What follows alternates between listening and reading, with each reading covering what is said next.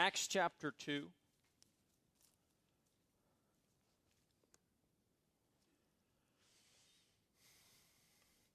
How many of you are uh, glad that you're a part of a church?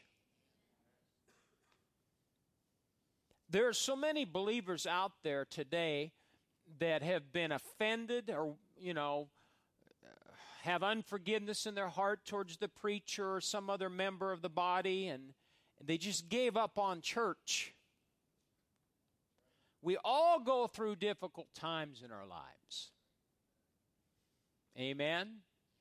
And a lot of that, you know, we blame the devil, but a lot of that we get we get ourselves in trouble. But we need the church. You know, I, I, I just need the church so somebody will marry me and bury me. You laugh, but that's the attitude of many believers. You know, they'll, they'll show up to church, and if they've got the church has something to offer them, then they get mad because they didn't get what they received. You need a preacher. And the preacher needs a body of believers that are willing and obedient, that want God, want His kingdom to be advanced. And that's what we've been talking about is the importance of the local church and what principles it takes for a church to thrive and to be blessed and to grow. And in Acts chapter 2, and this has been the scripture that we've read for a number of weeks, and I want to begin here. And I want you to see because, you know, we've gone through some these things individually, and now we've kind of, we're centering in on what this church body is like. What the vision of this church and this preacher is. We're becoming more specific. And yes, you know, as I read these things, all these things are necessary. They were necessary for the early church, but they're necessary today for any church body. It says in verse 42, well, let's start with verse 40. It says, With many other words he testified and exhorted them, saying, Be saved from this perverse generation. Then those who gladly received his word were baptized. See, you've got to gladly receive the word. It, you can't just be indifferent and apathetic about the Word of God daily and weekly. You have to treasure the Word of God, it has to become real to you. More than, you know, your necessary natural food every day. It says they gladly received his word and the word and were baptized and that day about 3000 souls were added to them and they continued steadfastly in the apostles doctrine or the teaching and fellowship breaking of bread and prayers and it says, Then fear came upon every soul, and many wonders and signs were done through the apostles. Now all who believed were what? Together. That's why you've got to have a local church. That's why you've got to come together weekly. So we can encourage each other. Some weeks, some of you will be down, some of you will be up. So those that are down need to be encouraged by those that are up. They were together and they had all things in common, and sold their possessions and goods and divided them among all as anyone had need. So continuing what? Daily, with one accord in the temple and breaking bread from house to house, they ate their food with gladness and simplicity of heart praising God and having favor with the people, and the Lord added to the church daily those who were being saved. Now, I love that passage of Scripture because that gives you a, a, a good account of what the early church was like.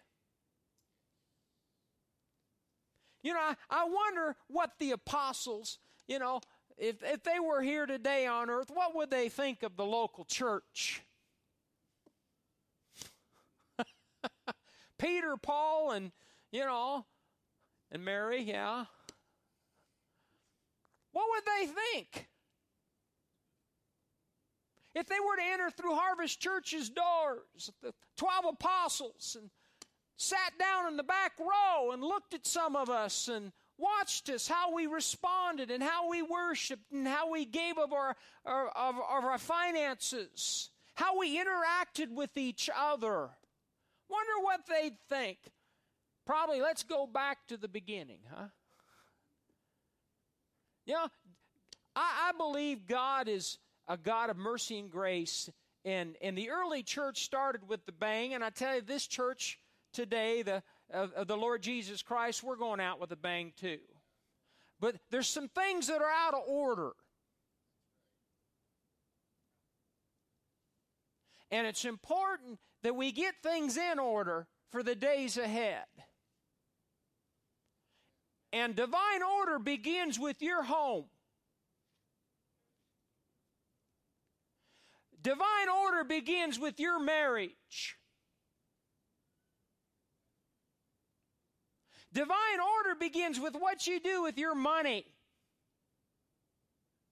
Divine order begins with your attitude and my attitude, how we responded to each other. Boy, somebody is not happy back there.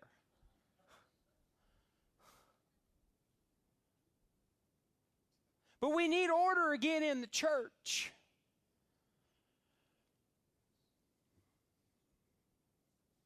See, that baby's crying. And the thing is, that's prophetic because most of the church today are little babies. Never decided to grow up and mature in the things of God. They just stay the same. Don't want anybody to ruffle their feathers. Don't trouble the waters.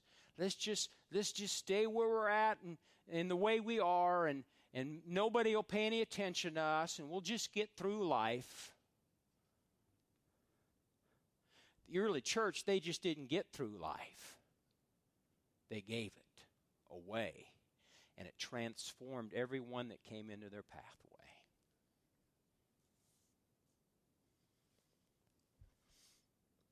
I saw a billboard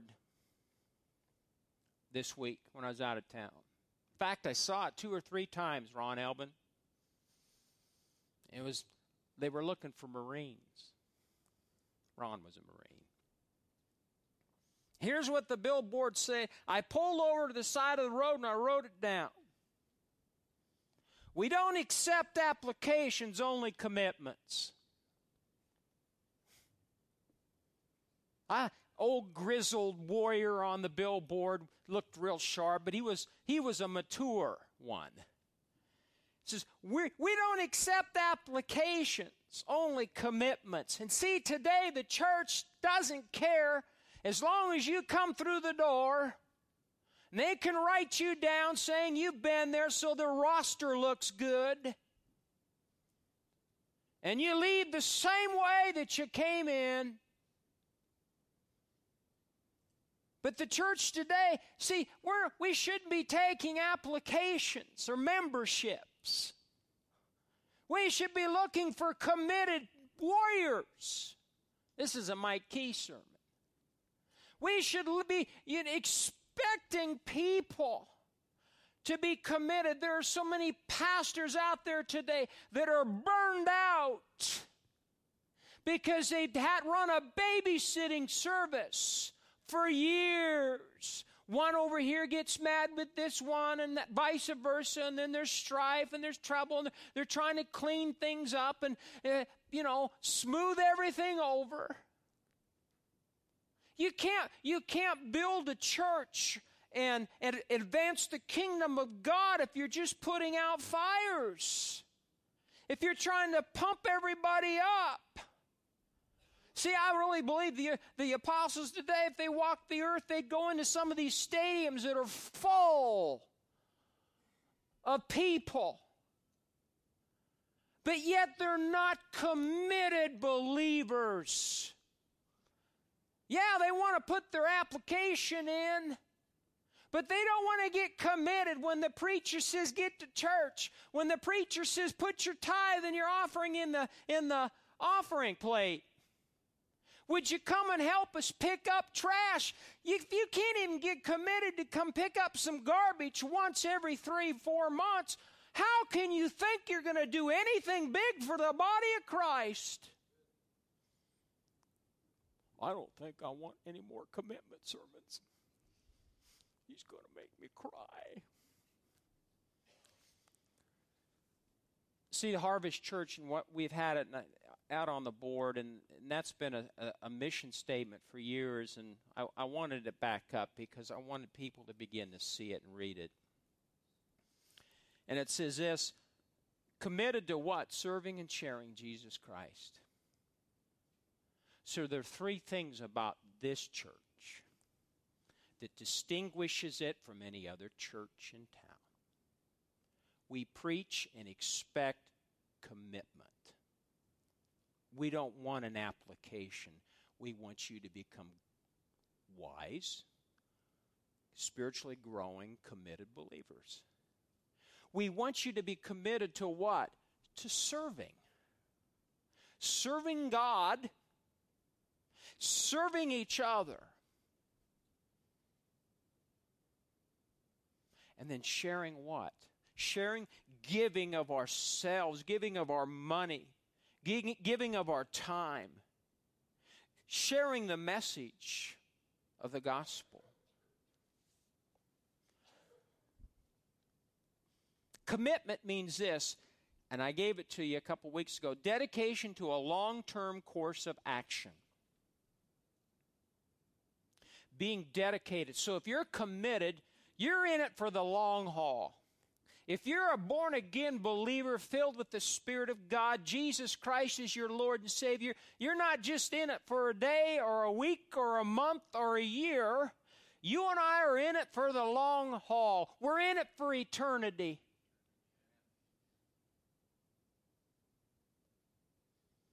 The early church, they one one translation says they committed themselves to the teaching of the apostles. The life together, the common meal, and prayer. So they were committed to, the, to teaching, they were committed to a life together. A lot of Christians can't even get along with their next door neighbor. But we need to commit, be committed to a life together. Everyone say together. We need to be committed to a, a, the common meal or the Lord's Supper. We need to be committed to prayer.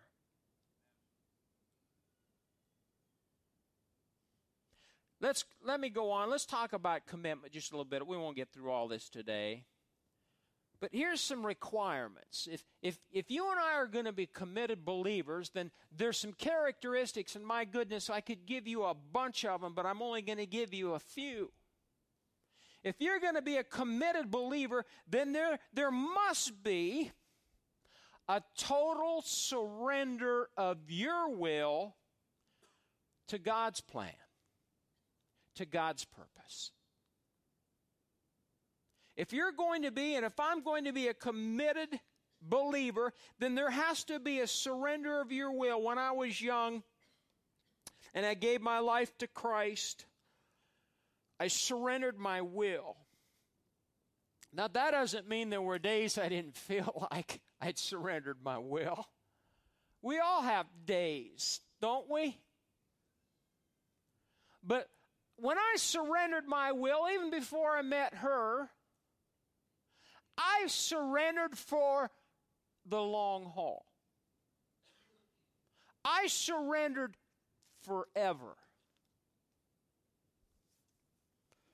And and that's the thing. Most believers today, you know, they haven't totally surrendered their will. Look at John 9. Would you please? John chapter 9.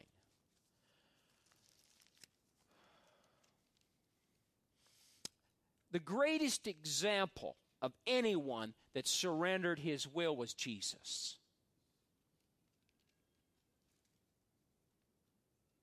Jesus. And I'm going to give you some scriptures. You say, Boy, Pastor, why are you preaching on commitment? I guess I'm not the only one. She said the preacher in Kearney is preaching on commitment in regards to marriage. See, we need to be stirred up again. We need to be, somebody give that kid a bottle. We need to. Is that one of yours?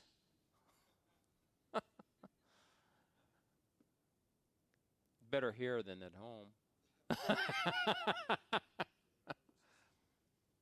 Look at this scripture in John chapter 9.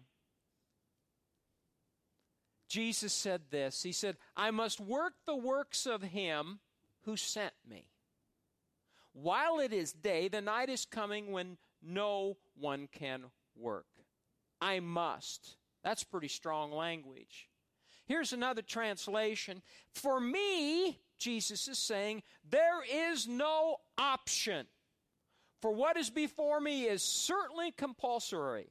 I was sent specifically for this mission and this moment. And I will answer to the one who sent me regarding how I carry out this assignment. Therefore, I must give myself completely to the task before me and do it enthusiastically and passionately. I like that. So, Jesus said that, and this is what, what struck me, and I want you to, to I want to re- reiterate this and give this to you again. You need to understand this. Jesus said, I will answer to the one who sent me regarding how I carry out this assignment. Does that mean you're going to have to answer? Yeah. I, some of you just point preachers one's got to answer. He's, he's got to answer for what God told him. Yes, I will have a, a more stricter judgment than you. But you still are going to have to answer. I, I'm reading a book right now about people that died and what happened to them after they died and they came back. And a lot of them said this, and I thought this was interesting. Yeah, they all talk about a light. But a lot of them said their life flashed before their eyes. Everything that occurred in their life, what they did was like a motion picture good and bad. And I thought to myself, boy, that, hap- that happens to me. I'll, I'll, I don't want it all to be bad. But see, you and I will be judged for what we do and don't do in this life right now. We will be judged for how we treat others how we interact and what we've done and what we haven't done. Amen? You say, boy, this is a kind of a downer. No, this is just, I'm just telling you the way it is. It's, eh, some of you may, maybe you'll leave today and say, I don't know if I want to be committed.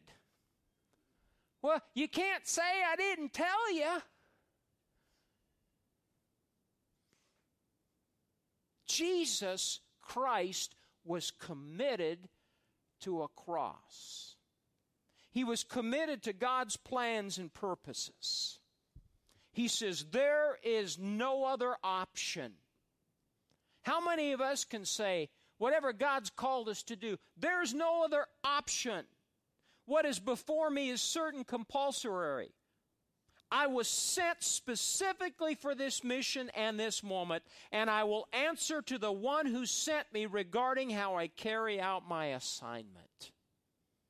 Therefore, I must give myself completely to the task before me and do it enthusiastically and do it passionately. Passionately. We should be passionate believers. I'm passionate this morning what I'm preaching. Or would you rather have me just be wimpy? I don't care really what you think. I just want you to be happy. I'm passionate. There's a few things in this life, not many things I'm passionate about. We don't need to be passionate about a lot of things, but we certainly need to be passionate about our relationship with God every day. We need to be passionate, you know, whatever vocation, whatever we're called to do in this life. Be passionate about it. Micah, if you're going to be passionate about guns, be know everything you can about them. God evidently's put that in you. And there's nothing wrong with that. If you're going to be a nurse, then you be the best nurse you can be. And be passionate about it. She tell, tells us stories. I kind of felt sorry for myself being a preacher. I'm not a registered nurse. She comes back with stories about a 600 pound woman that they have to take care of. Then she tells a story about somebody that should have been, that's, you know, psychotic and, and takes his pole with his IV on it and waves it around and his beat up nurses and so I don't when I feel sorry for myself, I'll remember what you do every day. But if you're going to be passionate, be passionate about it. If you're going to be a worship leader, be passionate about it. That's part of being committed. Find out, young people, what are you passionate about? That's where your vocation probably lies, is what you're passionate about. I'm passionate about this. I'm passionate about history and antiques. I like that stuff. Dean's passionate about a certain kind of a watch. He can tell you everything there is about it. But but don't be a deadbeat. If you're going to be a lawyer and you're at stages, you've been a lawyer your whole life and you stuck with it. Some days were you passionate? No. Well, I don't know what I'm passionate about. Well, then find out. If it's kids, be passionate about kids. If it's coaching, be passionate about coaching. But see, that's that's the thing. Too many believers today, there's no passion. If you're going to be a mechanic, be the best mechanic there is. I refer all kinds of people to you because I trust you. You're an honest mechanic. Be passionate about taxidermy. I know you are. If it, if it ain't done right, the boys don't, Kevin doesn't do it, you're going to remind him. But he's good at what he does. Be passionate. If you're going to drive a truck, then be the best truck driver there is. If you're going to have a daycare, be the Every time those parents come through, they're all screwed up, messed up. Just bless God, the presence of God gets on them. We need to be passionate.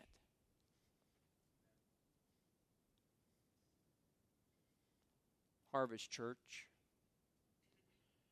you need to be more passionate about your God and the relationship that you have with Him daily and your fellowship. You, you and I need to be more passionate in our worship. L- listen, you're not alone. There are days that I come and my I'm physically I don't feel good and I'm tired. But I have to stir up the passion in me. I have to present my body a living sacrifice. The man on the inside. Everyone say, I need to be more passionate. Look at John 4. Look at John chapter 4.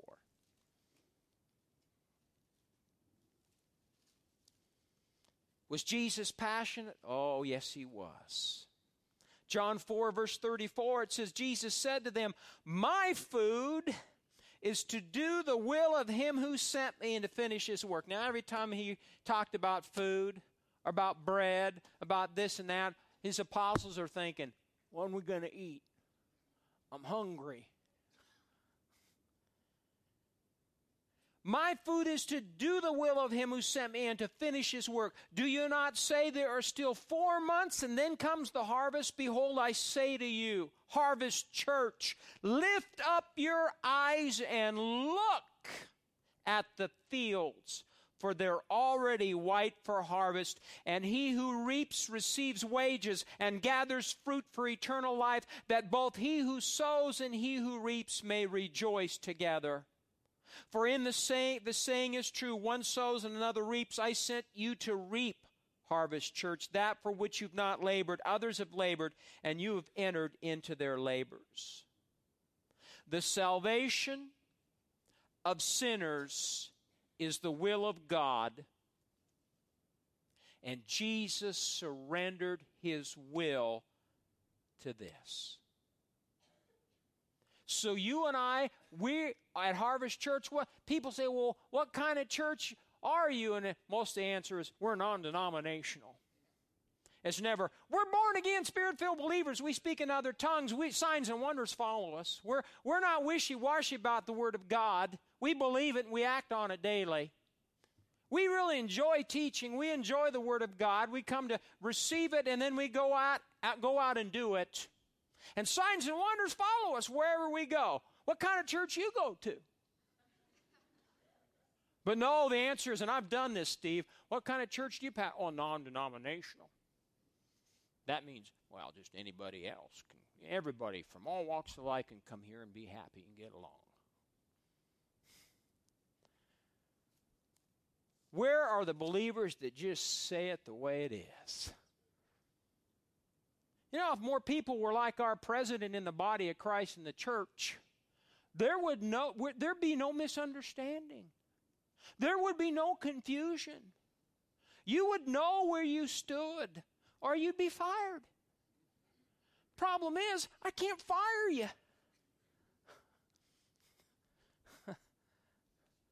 I've fired a couple families through the years. In other words, I told them, don't come back. You're a troublemaker. Why can I do that? Because I'm committed and I'm passionate. I want to keep things. I want to still waters because sheep can't feed when the waters are troubled. They feed when the waters are still. Look at John 5, verse 30. Jesus said, I can of myself do nothing. That's good for all of us. I can of myself do nothing. As I hear, I judge, and my judgment is righteous, because I do not seek my own will, but the will of the Father who sent me. How many believers today are seeking after their own will? How many born again believers are out there that are doing what they want to do, and they don't even get alone with God and ask the Father, Father, what do you think I should do? Where do you think I should go? Is this the job I should take? Is this the one I should marry? But no, many believers, they just have tunnel vision and they're going to do whatever they want. Kenny, make sure you ask the Father for the one that you are to hook up with for the rest of your life. Your mom's smiling. Amen? Not my will, Father, but your will be done.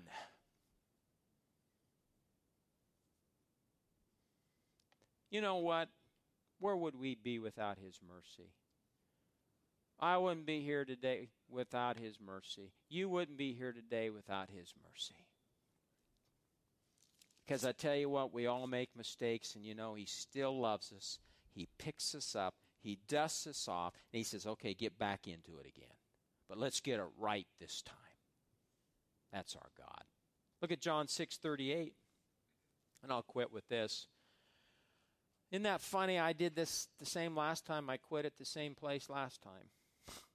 I guess you need to hear the same thing for a few weeks in a row. John 6:38 says for I've come down from heaven.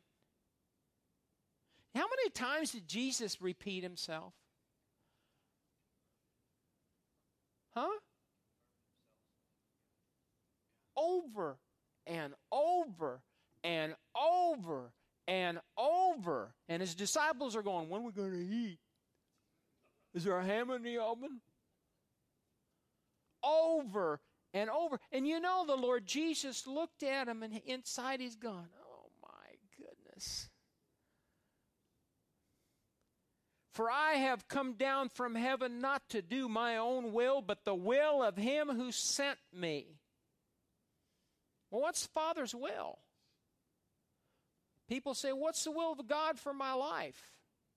This is the will of the Father who sent me that all of that all of all he has given me I should lose nothing but should raise it up at the last day. And this is the will. And he's spelling it out.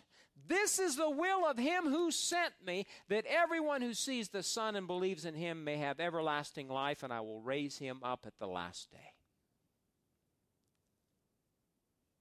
Black and white isn't it? Bottom line isn't it the will of the Father.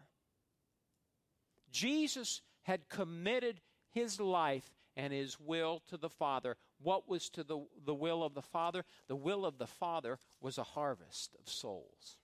The will of the Father was getting people into the kingdom. The will of the Father was out there spreading the gospel. So we at Harvest Church are committed to the will of the Father, which is serving and sharing Jesus Christ. I, I didn't get off. There's some other things in, about commitment, and maybe next week I'll do myself a favor and start with point B instead of point A again. But there's not a member here, there's not anybody here today that could be more committed, including me. Let's stand our feet.